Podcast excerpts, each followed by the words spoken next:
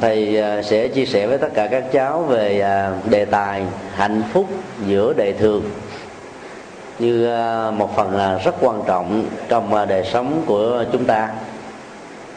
Thường gần đến Tết đó, thì từ người lớn cho đến trẻ thơ, ai nấy đều háo hức để mua sắm quần áo mới. Công nhân thì mong đến cái ngày nghỉ trở về quê hương đất tổ để sinh hoạt hạnh phúc với gia đình, mẹ cha. Còn các cháu từ đây vẫn đang tiếp tục học cho đến những ngày cuối cùng.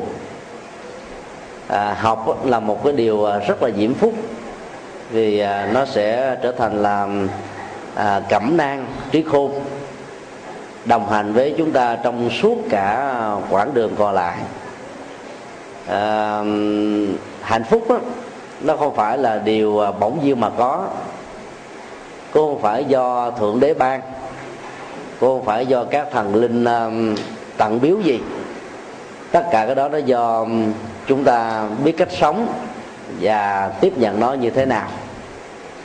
Khi đề cập đến hạnh phúc giữa đời thường đó, tôi thầy muốn xác định một điều rất rõ là trong đời sống của mỗi con người, dầu người đó lớn hay nhỏ, nam hay nữ, vai trò vị thế xã hội cao hay chỉ là bình dân, đều cũng có thể có cơ hội tiếp xúc được với hạnh phúc. Sáng hôm nay đó, có một người bạn học chung với thầy cách đây 25 năm, hiện đang là một bác sĩ có tên tuổi tại một bệnh viện lớn, tới thăm viếng. Và sau khi nói chuyện vài ba câu đó, thì vị bác sĩ này mới than thế này: "Thầy ơi, dạo này tôi khổ quá." Thầy mới hỏi: "Thế thì anh khổ thế nào? Có thể chia sẻ được không?" Nói: "Mới có 5 giờ 45 phút là bệnh nhân đã tới kêu réo rồi. Chữa trị được vài ba người, rồi ăn cơm sáng xong đến bệnh viện làm việc, trưa về nghỉ lưng chút xíu thì cũng có bệnh nhân tới để nhờ tư vấn về bệnh. Sau đó chiều đến bệnh viện làm việc và 5 giờ mấy về nhà, có phòng mạch là tiếp tục làm việc. Thì có những buổi làm việc vất vả đó, cả đến 10 giờ rưỡi tối rồi mà vẫn chưa hết trách." Và anh ta than thêm nữa: "Mệt quá, đôi lúc tôi muốn bỏ cái nghề này." Chứ tôi mới nói bận rộn như thế, các bệnh nhân tin tưởng như thế là một điều diễm phúc chưa từng có. Có rất nhiều người muốn có công ăn việc làm, nghề nghiệp ổn định ấy, thế mà không có ai ký hợp đồng mời hết trơn. Còn lần này mình được người ta tín nhiệm. Vì sao? Vì mình trị bệnh, người khác hết bệnh. Cũng có thể vừa hết bệnh mà giá tiền lại hữu nghị nữa. Rồi bác sĩ lại có được cái tấm lòng y đức, tức là có cái đạo đức trong sự quan tâm giúp đỡ cho bệnh nhân vượt qua nỗi khốn khó, chứ không đặt nặng vấn đề tiền bạc. Cái đó được gọi là y đức. Cho nên nên cảm thấy hạnh phúc với việc làm như thế. Vì đó mỗi khi được kêu réo, anh chỉ cần thay đổi cái thói quen thôi.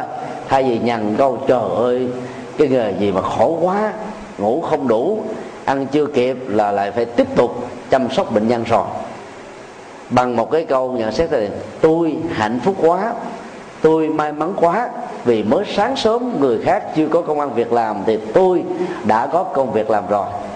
Trưa về thay vì ngủ, chưa kịp ngủ, bệnh nhân tới kêu thì ta đã nói tôi may mắn thứ hai, có thêm được một ca hai để làm việc.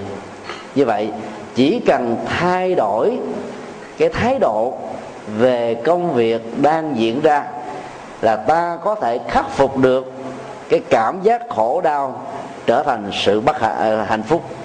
Cho nên bản chất của mọi thứ trong cuộc đời nó không làm cho chúng ta hạnh phúc hay là khổ đau, nhưng mà ý niệm và sự xử lý nó khôn ngoan thì làm cho chúng ta hạnh phúc, mà thiếu khôn ngoan thì làm cho chúng ta khổ đau. Như vậy các cháu có thấy rằng là để sống với hạnh phúc có khó không? Có khó không? Nhiều cháu nói khó, Tại sao khó? Tại vì mình không biết nữa, hạnh phúc là gì, phải không? Thầy nhìn xuống thấy phần lớn các cháu đều nở nụ cười rất tươi. Có cháu vừa nở nụ cười mà vừa làm duyên nữa. Cái đó là gì? Là hạnh phúc ấy.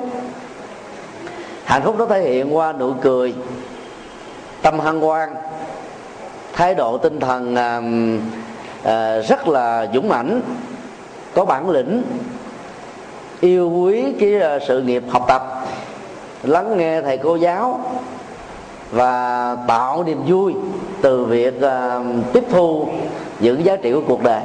Thì tất cả những cái nho nhỏ như thế đều được gọi là hạnh phúc cả. Cho nên để có được hạnh phúc đâu có khó đâu, đúng không ạ? Nó đâu phải đòi hỏi chúng ta phải trở thành tỷ phú như là Bill Gates thì mới là hạnh phúc. Có nhiều tỷ phú trên cuộc đời khổ lắm, phải lo lắng vì có người cạnh tranh, rồi có kẻ hãm hại, rồi có nhiều chừng nào thì sợ mất chừng đó. Trong khi đó hạnh phúc là những cái hết sức bình dị, và nó liên hệ đến thái độ của chúng ta nhiều hơn là số lượng và khối lượng vật chất mà mình đã có xung quanh mình. Ta thử phân tích cái câu chuyện của vị bác sĩ khi sáng đi. Bác sĩ này cảm thấy mệt mỏi vì ngủ chưa đủ giấc là có bệnh nhân đến gõ cửa. Thay vì nó là hạnh phúc mà anh ta nghĩ là khổ thì tự động khổ nó có mặt thôi.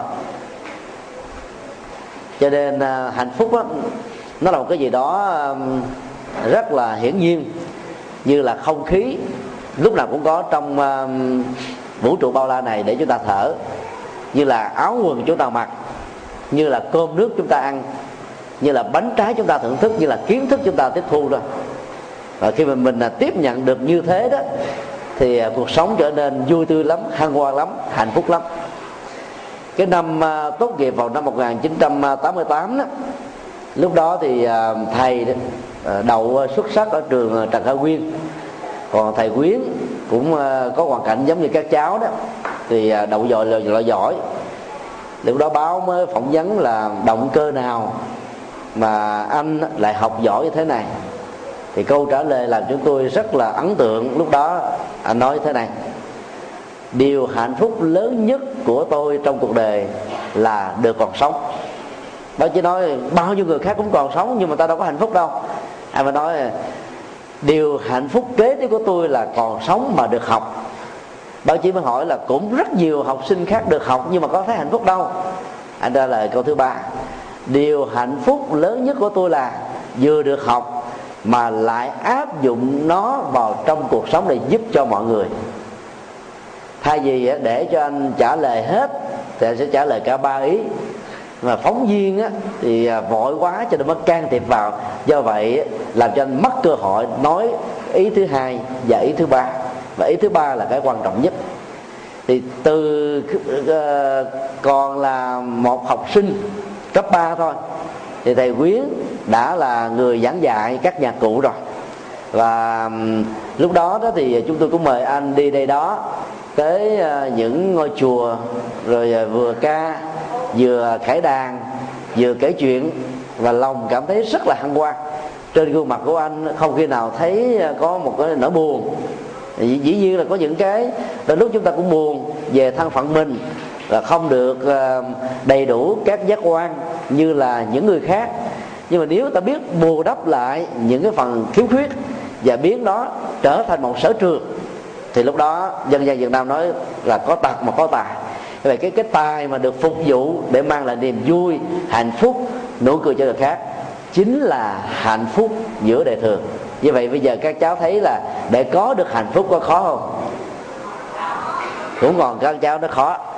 Bây giờ thầy đề nghị các cháu thử thực tập một vài cái phương pháp thế này để xem mưu cầu hạnh phúc cho mình và mang hạnh phúc cho người là chuyện không còn khó khăn nữa. Ví dụ một bạn nào đó nhỏ tuổi sáng mơ thì cần phải thức dậy sớm để đi học. Một bạn khác lớn tuổi hơn biết rất rõ rằng là ngày hôm nay đó mình được nghỉ vì những cái lý do đặc biệt, cho nên sẽ ở lại, và do đó có thể phụ giúp bạn nhỏ hơn mình làm những cái công việc mà bạn ấy vì ngày hôm qua học quá mức vào bữa tối cho nên là không kịp giải quyết những vấn đề khác. Thì cái việc giúp đỡ đó làm cho bạn trẻ tuổi hơn này đã cảm thấy hân hoan hơn, và không phải bị một cái sức ép rằng là phải làm cùng lúc nhiều thứ. Thì cái đó được xem là một hành động mang lại hạnh phúc cho bạn của mình. Việc làm đó các cháu làm được không? Như vậy là các cháu là người sản xuất ra hạnh phúc, tặng biếu hạnh phúc cho người khác. Do đó hạnh phúc không phải là một cái gì đó ghê gớm lắm, rất là dễ. Người lớn á, thì thường có quan niệm á, hạnh phúc gắn liền với đời sống vật chất, chẳng hạn như phải có nhà cửa thật là sang trọng, tiện nghi vật chất phải đủ đầy, xe cộ phải thật là xịn, rồi áo quần phải sang trọng, các vật dụng phải mắc tiền, ăn uống phải là món ngon vật lạ, cao lương mỹ vị. Tất cả những cái đó được gọi là hạnh phúc. Thế thực ra đó, các nhà khoa học cho chúng ta biết cái đó nó chỉ là một cái phản ứng của sự sung sướng ở trên não thôi. Và thường các cái phản ứng sung sướng này chỉ tồn tại dài nhất là 30 giây, phần lớn chỉ có 15 giây thôi. Do đó ta không nên đánh đồng cái phản ứng sung sướng với trạng thái hạnh phúc, tại vì hạnh phúc nó thuộc về cái đời sống nhận thức ở bên trong. Mặc dầu các cái tiện nghi vật chất đầy đủ có thể giúp cho chúng ta sống cuộc sống thoải mái hơn, thuận lợi hơn, nhưng nó không phải là hạnh phúc. Bởi vì có triệu người trên hành tinh này rất giàu có nhưng mà không có hạnh phúc. Nhà lầu không phải là chỉ có một căn mà có đến vài chục căn, xe hơi không phải một chiếc mà đến nhiều chục chiếc, rồi là áo quần không phải là 5-7 bộ như chúng ta mà có đến vài trăm bộ, một ngày là mặc 3-4 bộ, và có nhiều bộ chỉ mặc một lần duy nhất trong đời chứ không mặc là lần thứ hai. Tiền rừng biển bạc nhưng mà gương mặt vẫn méo xẹo thôi, không có nụ cười, không có niềm vui, là bởi vì chưa biết chăm sóc hạnh phúc cho bản thân mình. Do đó khi mình có một cái khiếm khuyết gì đó về các giác quan, mắt, lỗ tai, mũi, lưỡi, thân thể không được vẹn toàn như những người khác, thì đừng bao giờ rơi vào trạng thái mặc cảm thua sút. Mặc cảm thua sút nó giống như là một tảng đá nặng, làm cho các cháu phải chìm xuống giống như là vào cái vực sâu vậy đó. Dầu có khả năng mình không phát huy được. Không phải mọi người sinh ra trên cuộc đời này ai cũng giống như ai, cho nên ta khiếm khuyết mặt A thì cố gắng bổ túc mặt B, biến cái mặt B đó trở thành sở trường của mình. Và do vậy ta vẫn có thể khắc phục được những thứ vốn có thể mang lại cho mình hạnh phúc. Than vãn, kêu ca đó làm cho hoàn cảnh không may mắn trở nên bất hạnh nhiều hơn. Ví dụ như vị bác sĩ bạn thân của thầy than quá, trời ơi, ngủ chưa kịp thức là đã có bệnh nhân réo gọi rồi. Cái từ réo gọi nó thường nó chỉ cho một cái thái độ cảm xúc tiêu cực. Mình nghĩ là ta réo mình, ta gọi mình, ta làm phiền mình, ta làm mất giấc ngủ mình thì không bao giờ có được hạnh phúc hết á. Và mình nghĩ rằng là tôi may mắn quá, có được niềm tin của người khác tôn trọng mình, tin tưởng mình, cho nên mới nhờ mình trị bệnh vào cái giờ giấc mà mình đang say giấc nồng. Và thay đổi không còn để cho lời than vãn kêu ca xuất hiện trong bộ não của mình qua lời nói của mình, thì mọi hành động nó làm cho mình phấn chấn, rồi năng động, sôi nổi, tích cực, và do vậy mọi việc gì cũng có thể làm được hết á. Tức là thay đổi thái độ thôi là chúng ta giải quyết được rất nhiều vấn đề. Hạnh phúc là cái gì đó rất giản dị, nó luôn luôn hiện hữu, không bao giờ mất và chưa từng mất. Chỉ có điều là ta đóng cửa không tiếp xúc với nó, ta bịt mắt không cảm nhận nó, ta khóa lỗ tai để không lắng nghe nó, hoặc là ta không thể mở tâm ra để tiếp nhận và sống với nó thôi. Như vậy muốn có được hạnh phúc thì ta phải làm cái gì? Trước khi để có được hạnh phúc, bằng những phương pháp á, thì thầy xin nói hạnh phúc á, là những cái thuộc quyền sở hữu của chúng ta mà mình không phải tốn tiền để mua, đấu tranh để giành giật, mà nó vẫn có mặt thường trực như là các nguồn tài nguyên thiên nhiên, sử dụng hoài mà vẫn không hết. Thầy phải sử dụng cái từ là mỗi người chúng ta đều là các sở hữu chủ, tức là người làm chủ của rất nhiều hạnh phúc mà mình lại không biết. Thầy Quyến, bạn thân của thầy, khi trả lời cái câu đầu tiên đó, anh cho thấy là hạnh phúc lớn nhất là còn sống. Được sống là một cái hạnh phúc. Có rất nhiều người giàu chưa kịp hưởng hạnh phúc là đã mất rồi. Và thậm chí có nhiều người giàu có con cháu chưa kịp giết di chúc là đã qua đời vì tai nạn, vì những cái rủi ro, vì thiên tai, vì bị người khác ám hại. Và trong khi đó chúng ta vẫn tiếp tục còn sống là một điều rất là phước báo. Cách đây hơn 2 tuần, có lẽ là các cháu nghe một cái tin rất là buồn. Nước Haiti bị động đất, số lượng người bị chết là khoảng gần 200.000 người. Các cháu có nghe hết không? Có nghe tin đó không? Buồn không? Rất là buồn không à? Người lớn cũng chết, trẻ em cũng chết, người giàu cũng chết, người nghèo cũng chết. Trong đó có một sự kiện rất là hy hữu. Một chú thanh niên khoảng gần 40 tuổi nằm ở trong đống gạch vụn gần 3 tuần, xin lỗi gần 2 tuần. Khi phát hiện ra vẫn còn sống, thân thể thì bị đè nặng bởi gạch đá, không ăn, không uống, không vận chuyển, không nhúc gì được hết mà vẫn sống. Trong khi đó cũng cùng một hoàn cảnh tương tự, rất nhiều người khác đã chết. Cho nên các cháu phải thấy rất rõ, ngày hôm nay mình còn được sống, trước nhất ta phải nhớ ơn cha mẹ đã sinh ra mình, là bởi vì đó là cái hạnh phúc lớn nhất. Và sự sống là cái vật quý giá nhất so với tất cả những vật quý giá khác mà con người có thể có. Kế tiếp chúng ta vẫn còn đôi chân, đôi tay, thân thể. Có rất nhiều người không được may mắn như chúng ta, mất đi một chi phần nào đó. Cho nên dầu các cháu ở đây phần lớn á, cái khả năng tiếp nhận ánh sáng á, không được trọn vẹn như những người khác. Ít ra mình còn những cái khác mà đôi lúc những người khác là không có được cái này. Cho nên khi nhìn thấy, khi tiếp xúc, khi sờ vào cơ thể của mình thấy mình còn 2 đôi tay lành lẹn, mỗi một bàn tay gồm có 5 ngón, 2 đôi chân khỏe mạnh, có thể giúp cho mình đi một cách rất vững chãi trên mỗi bước chân đi, từ phòng ở xuống lớp học, vận chuyển mỗi ngày, tập thể dục, sinh hoạt, làm việc, vân vân, là một cái điều hạnh phúc rất lớn rồi. Có nhiều đôi lúc đó, chúng ta có nó nhưng ta không thấy được nó, còn những người bị mất nó đó thì mới lấy làm tiếc. Do đó đó, thừa nhận những cái mà đang có với mình đó, là một nghệ thuật để chúng ta sống hạnh phúc trong những cái rất là bình dị.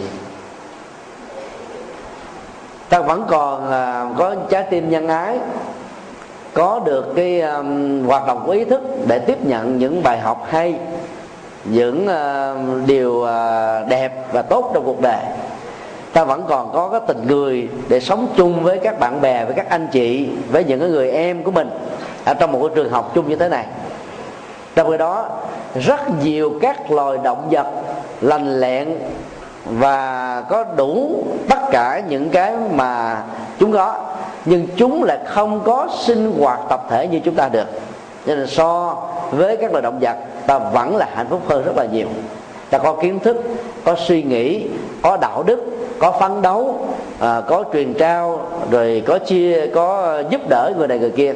Các loài động vật thì không thể làm được như thế. Cho nên đó cũng có rất nhiều người giàu như là không sống được cái tinh thần hòa hợp đoàn kết như là các cháu tại đây. Vậy ta phải thấy đó là một cái điều hạnh phúc rất lớn của mình. Vấn đề là đừng lãng quên những gì ta đang có. Các cháu vẫn còn có cha mẹ, anh chị em, thầy cô giáo, bạn bè, người thân thương và rất nhiều cô chú. Bây giờ không có quan hệ huyết thống với các cháu, nhưng đến đây đó vẫn xem các cháu như là những người thân ruột thịt. Đó là một điều hạnh phúc rất là lớn. Chứ đó như thầy và nhiều người khác có ai xem là người thân ruột thịt đâu, phải không hả? Ở điểm này các cháu lại cảm thấy mình là hạnh phúc hơn, may mắn hơn. Do đó mất cái này ta được cái khác. Và do đó đừng đứng núi này trong núi nọ. Cái thói quen của con người là so sánh. Mình đang có cái vật A và là sở hữu chủ của vật A đó, nhưng mình là không cảm thấy hạnh phúc. Lại đi so sánh với những cái người ta có mà mình không có, cho nên mình mới cảm thấy là mình thiếu, mình ít hơn, mình bất hạnh hơn. Trong đó những người khác cũng đứng từ góc độ của họ, họ lại thèm thuồng những hạnh phúc mà chúng ta đang có, trong khi đó họ là không biết quý trọng một cái họ đang sở hữu. Vậy đó, ý thức về những cái sở hữu mà ta đang có và hài lòng với nó đó là một trong những cái phương diện giúp cho chúng ta bớt đi cái mặc cảm về số phận của mình. Đạo Phật dạy chúng ta là không nên tin vào số phận, vì số phận không có thật. Con người chúng ta là người thiết kế ra số phận. Các cháu ngày hôm nay học, nghe lời thầy cô giáo và hiếu kính cha mẹ mình, quý trọng các bạn bè, sau này chúng ta có được một tương lai.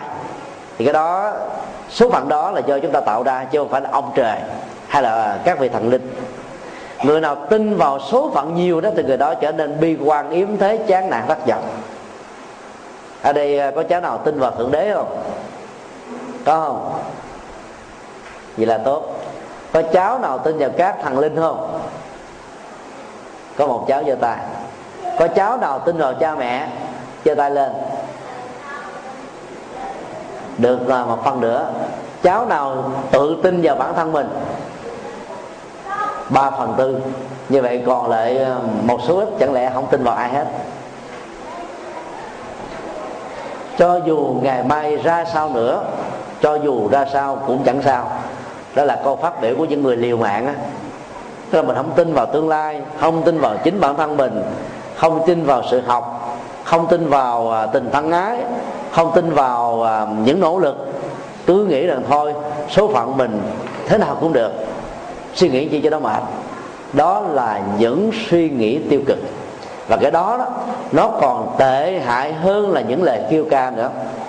Do đó theo Đạo Phật đó, thì mỗi người phải tự tin mình là một tiềm năng.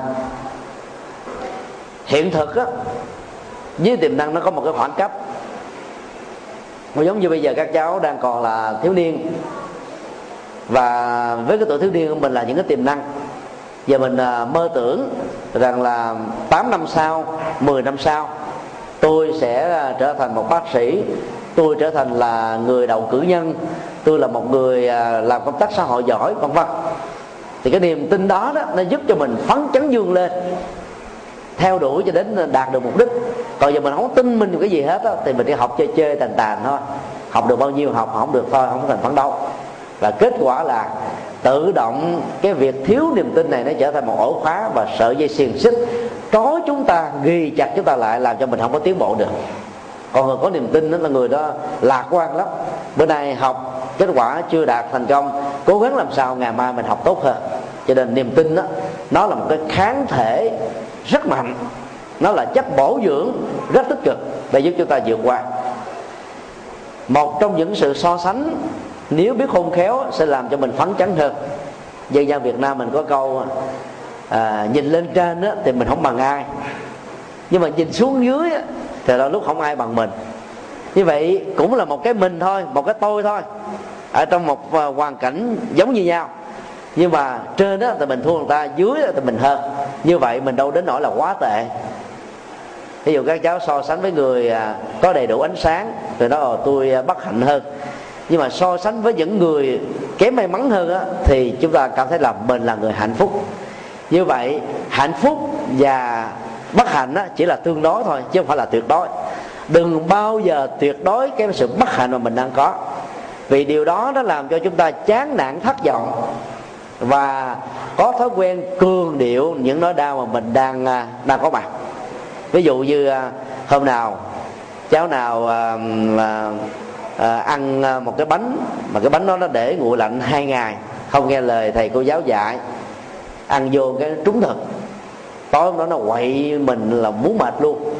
Thì mình phải chịu khó nói với bạn bè cho xin dầu cụ là, dầu xanh hay là sau đó bắp dán vào cái vùng rúng, hay là so vào cái vùng rúng đan điền đó, mình so khoảng chừng 5-10 phút theo chiều kim đồng hồ, thì đó cái nhiệt đó, nó đưa vào trong cơ thể, nó làm cho cái phần mà bị âm á, nhập âm khí quá nhiều đó, nó sẽ bị tan biến, và cái nhiệt lượng đưa vào trong cơ thể nó làm cho chúng ta ổn định lại bao tử và không có bị đau nữa. Nhưng nếu lúc đó đã đang bị đau mà còn nghĩ rằng trời ơi đời tôi sao bất hạnh quá, bệnh tật không người khác không bị mà có mình tôi bị thôi, thì lúc đó cái đau nó sẽ nhiều hơn. Khi mình nghĩ rằng là mình là kẻ bất hạnh đó, thì cái đau nó nhiều hơn. Trong khi đó bất hạnh ở đây chỉ đơn giản là ăn trúng thực thôi, có gì đâu. Còn nếu cháu nào biết cạo gió, tự lấy cái thẻ cạo ra, cạo ngay cái dưới cái vùng rúng của mình khoảng chừng 5 phút thôi là mình thấy khỏe rồi, và nói tôi rất may mắn bị trúng thực mà không có sao hết. Còn nghĩ mình đau quá cái nằm liệt luôn rồi, không muốn ngồi dậy, cũng là một vấn đề thôi. Nhưng mà tâm phân qua khoáng chấn làm cho người ta thoải mái và có sức khỏe. Bây giờ thầy xin đề nghị các cháu một cái bài thực tập, đó là tìm hạnh phúc trong niềm vui, hoan hỷ. Hoan hỷ nó có 2 cấp độ, trước nhất là vui với chính mình, thứ hai là vui với thành công của người. Vui với chính mình đó, nó khác với sự ham vui. Ham vui đó, là mình là mê chơi nè, bỏ học nè, ăn nhiều nè, ngủ nhiều nè, thích ăn mặc đẹp, đó là cái sự ham vui, và điều này nó sẽ nhấn chìm tương lai chúng ta trong cái vực sâu, không có tiến bộ. Còn mình vui với cái niềm hoan hỷ, gương mặt lúc nào cũng sáng rỡ, miệng lúc nào cũng nở một nụ cười, và tướng đi đó ta cứ hình dung rằng là mình rất là khỏe mạnh, đi phấn chấn hơn, cho nên nhìn cái tướng điệu bộ của mình mà không thấy là một con người hết tiền. Chứ có nhiều người buồn quá đó, chán nản thất vọng, nhìn giống như là không có mùa xuân, mà dân gian thường nói là lạnh như chùa Bà Đanh đó. Thì những gương mặt như thế là giàu có tiền bạc cũng không được giàu đó. Như vậy là để có được hạnh phúc bằng cái niềm vui đó, ta chỉ có thực tập thôi, đâu có tốn tiền đâu để mua. Thực tập như thế nào? Mỗi buổi sáng khi thức dậy đó, sau khi súc miệng rồi vệ sinh cá nhân, trước khi ăn sáng đó, thì các cháu có thể bước ra trước phòng để hứng lấy cái không khí trong lành, hít thở thật là sâu, thở vào một hơi thở thật sâu. Tôi ý thức rất rõ không khí trong lành đang đi vào trong cơ thể, niềm an vui hạnh phúc của một ngày mới đang đi vào trong sự sống của tôi. Ngày hôm nay tôi sẽ học được những điều hay, tôi sẽ làm những việc gì đó có ý nghĩa. Và sau đó đó, ta giữ cái hơi thở thật sâu đó khoảng chừng 3 giây để cái khí đó nó vận chuyển trong toàn thân của mình. Và sau đó các cháu hãy thở ra một hơi thở thật là dài và liên tưởng thế này: tôi đang thở ra, tôi ý thức rất rõ tôi đang tống khứ những trượt khí trong cơ thể ra bên ngoài, tôi đang tống khứ nỗi khổ niềm đau, tôi đang vẫy tay chào với sự chán nản thất vọng mệt mỏi, tôi đang cự tuyệt với tất cả những sự lười biếng, và tôi tin tưởng rằng tôi sẽ đạt được những gì tôi mơ ước. Đó, cứ thực tập hít thở thật sâu, thật nhẹ nhàng, thư thái thôi là đầu mình thấy nó sáng suốt, tinh thần giờ đó nó thoải mái liền. Các nhà khoa học cho chúng ta biết đó, mỗi một động tác hít thở ra vào thật sâu khoảng từ 8 giây cho đến 10 giây mỗi một cái hơi ra vào, thì ta đưa vào trong cơ thể một lượng oxy rất là cần thiết cho quá trình làm thay đổi máu. Máu nó tươi nhuận lên và làm các nơron thần kinh nó được tươi mát hơn, sáng suốt hơn, và do đó quá trình trao đổi chất trong cơ thể nó diễn ra một cách rất là tốt. Cho nên sức khỏe đó nó làm cho mình có một kháng thể mạnh chống lại các bệnh tật bên ngoài. Đó là bước thực tập 1. Bước thực tập thứ 2, các cháu nở một nụ cười, cười mỉm chi, sau đó liên tưởng đến một nụ cười trọn vẹn hơn, và ta phát thành tiếng kha kha kha kha kha kha kha kha kha kha kha kha, và ta cũng liên tưởng là sự tôi là người rất hạnh phúc. Nhưng mà chỉ tập trước khi vô lớp và chỉ trong lớp mà cười như thế, thầy cô giáo tưởng mình bữa nay không được bình thường. Bây giờ các cháu thử thực tập ha, theo sự hướng dẫn của thầy. Sáng sau khi thức dậy, tối trước khi đi ngủ, và trong ngày tối thiểu có thêm 2 lần nữa, mỗi lần trung bình từ 2 cho đến 3 phút. Thực tập cười thật là thoải mái, và mình liên tưởng ánh mắt trong lúc cười nó phải hết sức là rạng rỡ. Nụ cười của mình giống như là một cái hoa đang nở, toàn bộ cơ thể của mình là hân hoan, sung sướng, tràn đầy những cái niềm vui. Rồi liên tưởng như thế, bây giờ bắt đầu chúng ta tập cười nha. Kha kha kha kha kha kha kha kha kha. Ha ha ha ha ha ha. Hồi nãy có một vài cháu á, buồn ngủ không à, khi tập cười cái hết ngủ rồi phải không? Lúc nào mình thấy buồn chán nhất trong cuộc đời đó thì cứ thực tập cười. Và mình nói bạn mình như thế này: bạn ơi, hãy nhìn tôi xem tôi cười có tươi hay không. Quý vị, các cháu nghe cái câu nói nó có vẻ hơi mắc cười và vô duyên, mình đâu có ánh sáng đâu mà nhìn thấy. Nhưng mà phải nói tiếu, nói giỡn mà, nói những câu tiếu tiếu để mình có những cái niềm vui. Những cái lời nói tiếu đó không hại ai, không thương tổn ai, nhưng mà nó có giá trị làm thăng hoa cuộc sống. Người vui nhộn, hăng hoan á, lúc nào cũng sống thọ. Nhiều khi 80-90 tuổi nhìn vẫn thấy trẻ trung. Quý hòa thượng á, ở trong đạo Phật đó, các cháu biết không, là tu 7-8 tuổi như các cháu rồi. Đến năm nay có vị là 95 tuổi, mà nếu nhìn các cháu tưởng chừng là 65, 68 là cùng. Nhờ sống với niềm vui, hân hoan, thoải mái, không có một cái điều gì tiêu cực chán nản nó xuất hiện trong đầu hết, cho nên mình trẻ hoài và ít bệnh tật. Và nếu cháu nào có bệnh tật á, chỉ cần thực tập cười như thế thôi, nó cũng trị bệnh được nữa, nó giúp cho mình trị bệnh. Một ngày cười vài lần như thế là tâm chúng ta sảng khoái vô cùng. Cái hạnh phúc chân thật đó, nó khác hoàn toàn với những cái hạnh phúc giả tạo. Cho nên mỗi khi có nỗi buồn á, các cháu đừng bao giờ nuôi dưỡng nỗi buồn, dầu chỉ là một ngày. Nuôi dưỡng nỗi buồn một ngày là ta biến mình trở thành kẻ bất hạnh 24 giờ đồng hồ. Cuộc đời nó có quá nhiều điều không như ý rồi, chắc chướng thêm nỗi buồn niềm đau làm gì. Cho nên khi có buồn gì đó, ta giải phóng nó liền. Các cháu cứ hình dung giống như trong một cái căn phòng, cửa cái và các cửa sổ đóng bít hết. Nếu lỡ mà chỗ đó có khói ở trong đó đó, chừng 5 phút là ta bị ngạt thở chết. Thì điều quan trọng nhất lúc bây giờ là các cháu phải đi mở cái cửa cái, cửa sổ ra, hay là mở ống khói.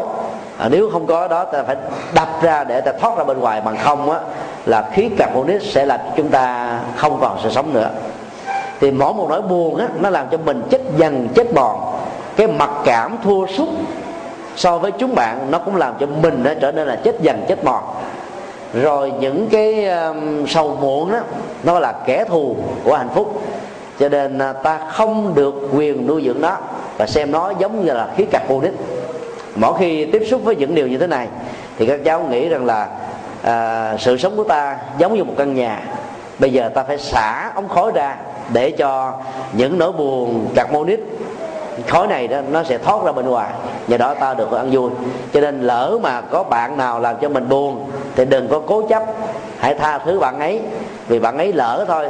Thậm chí bạn ấy có cố tình đi nữa, ta cũng không nên cố tình giữ lại cái nỗi đau làm cái gì, vì nỗi đau không phải là bạn đồng hành của chúng ta, hạnh phúc mới là người đồng hành.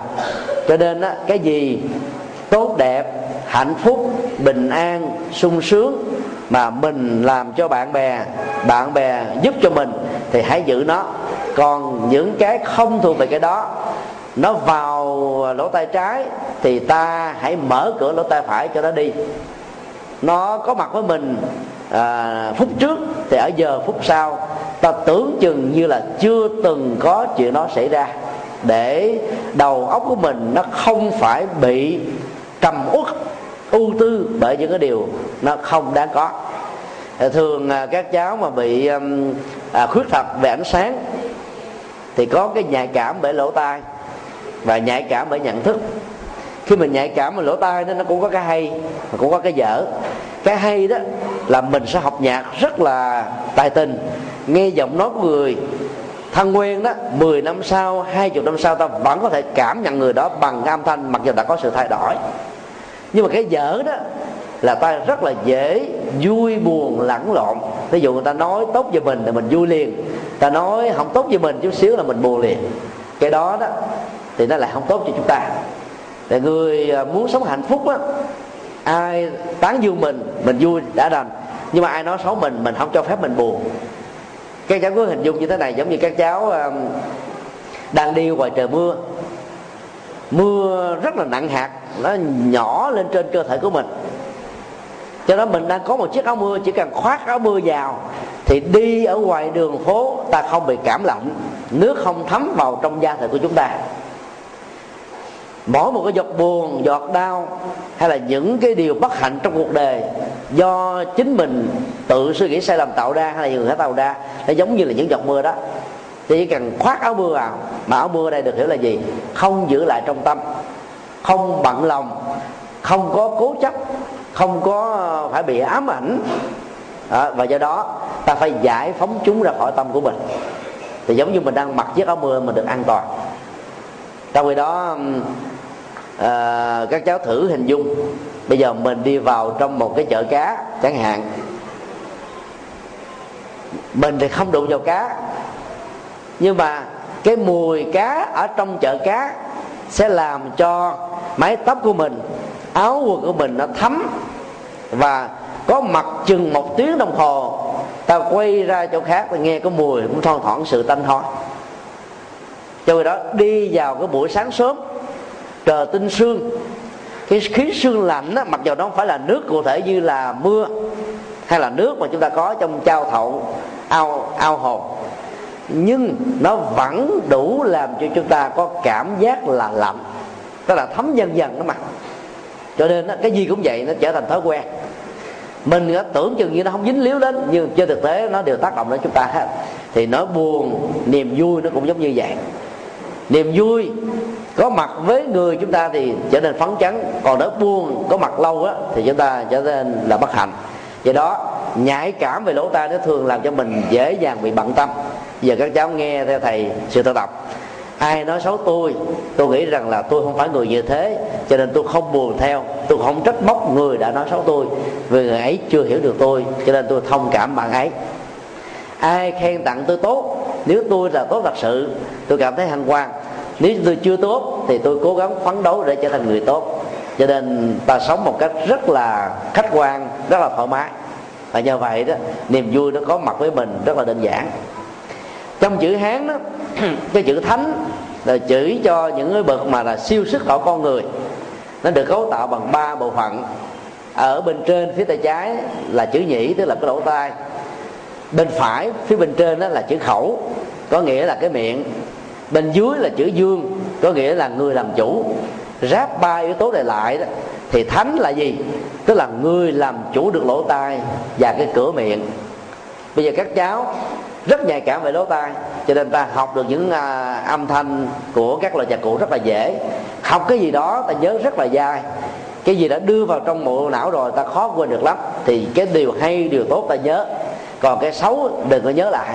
Làm chủ được lỗ tai tức là lựa cái tốt để nhớ, lựa hạnh phúc để nhớ, nỗi buồn, niềm đau, những điều xấu là không nên nhớ. Đó là làm chủ được một thứ. Cái miệng là nó có 2 cái chức năng. Thứ nhất là tiêu hóa thực phẩm, tức là cái cửa ngõ của sự tiêu thụ. Từ sự tiêu thụ đó mà ta mới gọi là xuất khẩu, tức là ra khỏi miệng mình để ám chỉ cho các hàng hóa trong một nước nhập sang một nước khác. Còn nhập khẩu là đưa thực phẩm vào trong cơ thể, rồi diễn dịch ở trong kinh tế thì đưa hàng hóa nước khác vào trong quốc gia của mình. Như vậy cái cửa miệng này nó rất là quan trọng. Ăn uống mà không biết cách đó, cũng có thể làm cho mình bị bệnh tật và giảm tuổi thọ. Và đó là gì? Bất hạnh phúc. Cho nên phải ăn đúng với những gì mà bác sĩ đã khuyên, để chúng ta làm chủ được cái cảm giác của khẩu vị đó. Dù nó có ngon, có hấp dẫn cái lỗ mũi, cái lưỡi như thế nào, nhưng mà nếu nó là độc tố ta không đưa vào. Bây giờ rượu bia nó không phải là bạn của chúng ta, cho nên không nên đưa vào trong cơ thể đó với các bạn nam. Còn thuốc lá đó, nó là một cái tổng hợp của rất nhiều độc tố, nó không phải là bạn hạnh phúc của chúng ta, cho nên ta không nên hút nó. Rồi các loại giải khác, phần lớn nó chứa rất nhiều các loại hóa chất, ta cũng không nên sử dụng nó quá nhiều, lâu lâu một lần cho vui thì được, không nên quá nhiều. Như vậy là các cháu đã làm chủ được cái miệng ở phương diện thứ nhất. Còn phương diện thứ hai đó là lời nói. Lời nói đó không mất tiền mua, cho nên vấn đề còn lại là lựa lời mà nói để mang hạnh phúc cho nhau thôi. Cho nên là nãy các cháu khi thầy hỏi là hạnh phúc có khó tìm không, phần lớn nói là khó. Bây giờ các cháu nghe hướng dẫn thì các cháu thấy rất là dễ. Thứ nhất là mình dùng những ngôn ngữ kính trên nhường dưới, thưa thầy, thưa cô, thưa cha, thưa mẹ, thưa anh, thưa chị. Lễ phép đàng hoàng thì ai gặp mình cũng quý hết á. Còn đối với em út của mình, đàn em của mình á, thì mình nhường bộ, chứ mình không có muốn hơn thua làm gì. Đó, cái lời nói đó ta gọi là lời nói lịch sự, lời nói có văn hóa. Và chỗ nào nó đang có những cái gút mắt với nhau, đang có những cái tranh chấp với nhau, đang có những cái hụt hạt rồi cãi vã, mình tế, mình khuyên để người ta hàn gắn, thì đó là lời nói đoàn kết. Và khi hàn gắn có mặt đó, đó là hạnh phúc xuất hiện. Như vậy cái này nó đâu đòi hỏi chúng ta có tiền bạc mua gì đâu, chỉ cần có tấm lòng thôi và biết lắng nghe, có nghệ thuật thuyết phục là chúng ta có thể giải hòa những cái chuyện rắc rối. Không nên chửi tục, chửi thề, nguyền rủa, nói những lời ác độc, chửi bới người khác. Tất cả cái đó nó làm cho miệng mình bị dơ, tâm mình nó trở nên là xấu, và người nghe đó nó có bị nỗi ám ảnh rất là lớn. Và ta từ bỏ lời nói như thế là mình đã trở thành là người có hạnh phúc rồi. Và cuối cùng là nói những điều có ích, ví dụ như là kiến thức, những điều hay lẽ phải, những lời khuyên chân thành, truyền đạt cho nhau, chia sẻ cho nhau, thì cái đó là một cái phương tiện để giúp cho chúng ta được hạnh phúc. Thì ngày hôm nay đó thầy rất là vui khi có được cơ hội trao đổi với các cháu, và quý Phật tử của chùa Giác Ngộ đó mang đến một cái phần quà nho nhỏ, mặc dù nó chẳng đáng là bao. Hy vọng các cháu sẽ có được cái niềm vui trong cái việc thưởng Tết canh dần, và xuân đến Tết về đó, thì thầy kính chúc tất cả các cháu có sức mạnh như là cao hổ cốt, và nhanh nhẹn như là hổ, mắt sáng, sáng này có nghĩa là có kiến thức nhiều á, như là Nguyễn Đình Chiểu, người mà trường chúng ta đang tôn vinh và lấy tên của ông. Để cứ mỗi một ngày trôi qua đó, ta cảm thấy cuộc sống đời mình nó trở nên hạnh phúc. Và khi làm được những cái điều vui nho nhỏ mà là hạnh phúc cho mình, cho người, thì cuộc đời đó là cuộc đời hết sức là có ý nghĩa, cuộc đời đó rất là đẹp. Nó là tấm gương để tất cả chúng ta cùng hướng về. Kính chúc các cháu sức khỏe dồi dào, an lành, hạnh phúc, bình an và tiến bộ trong học tập.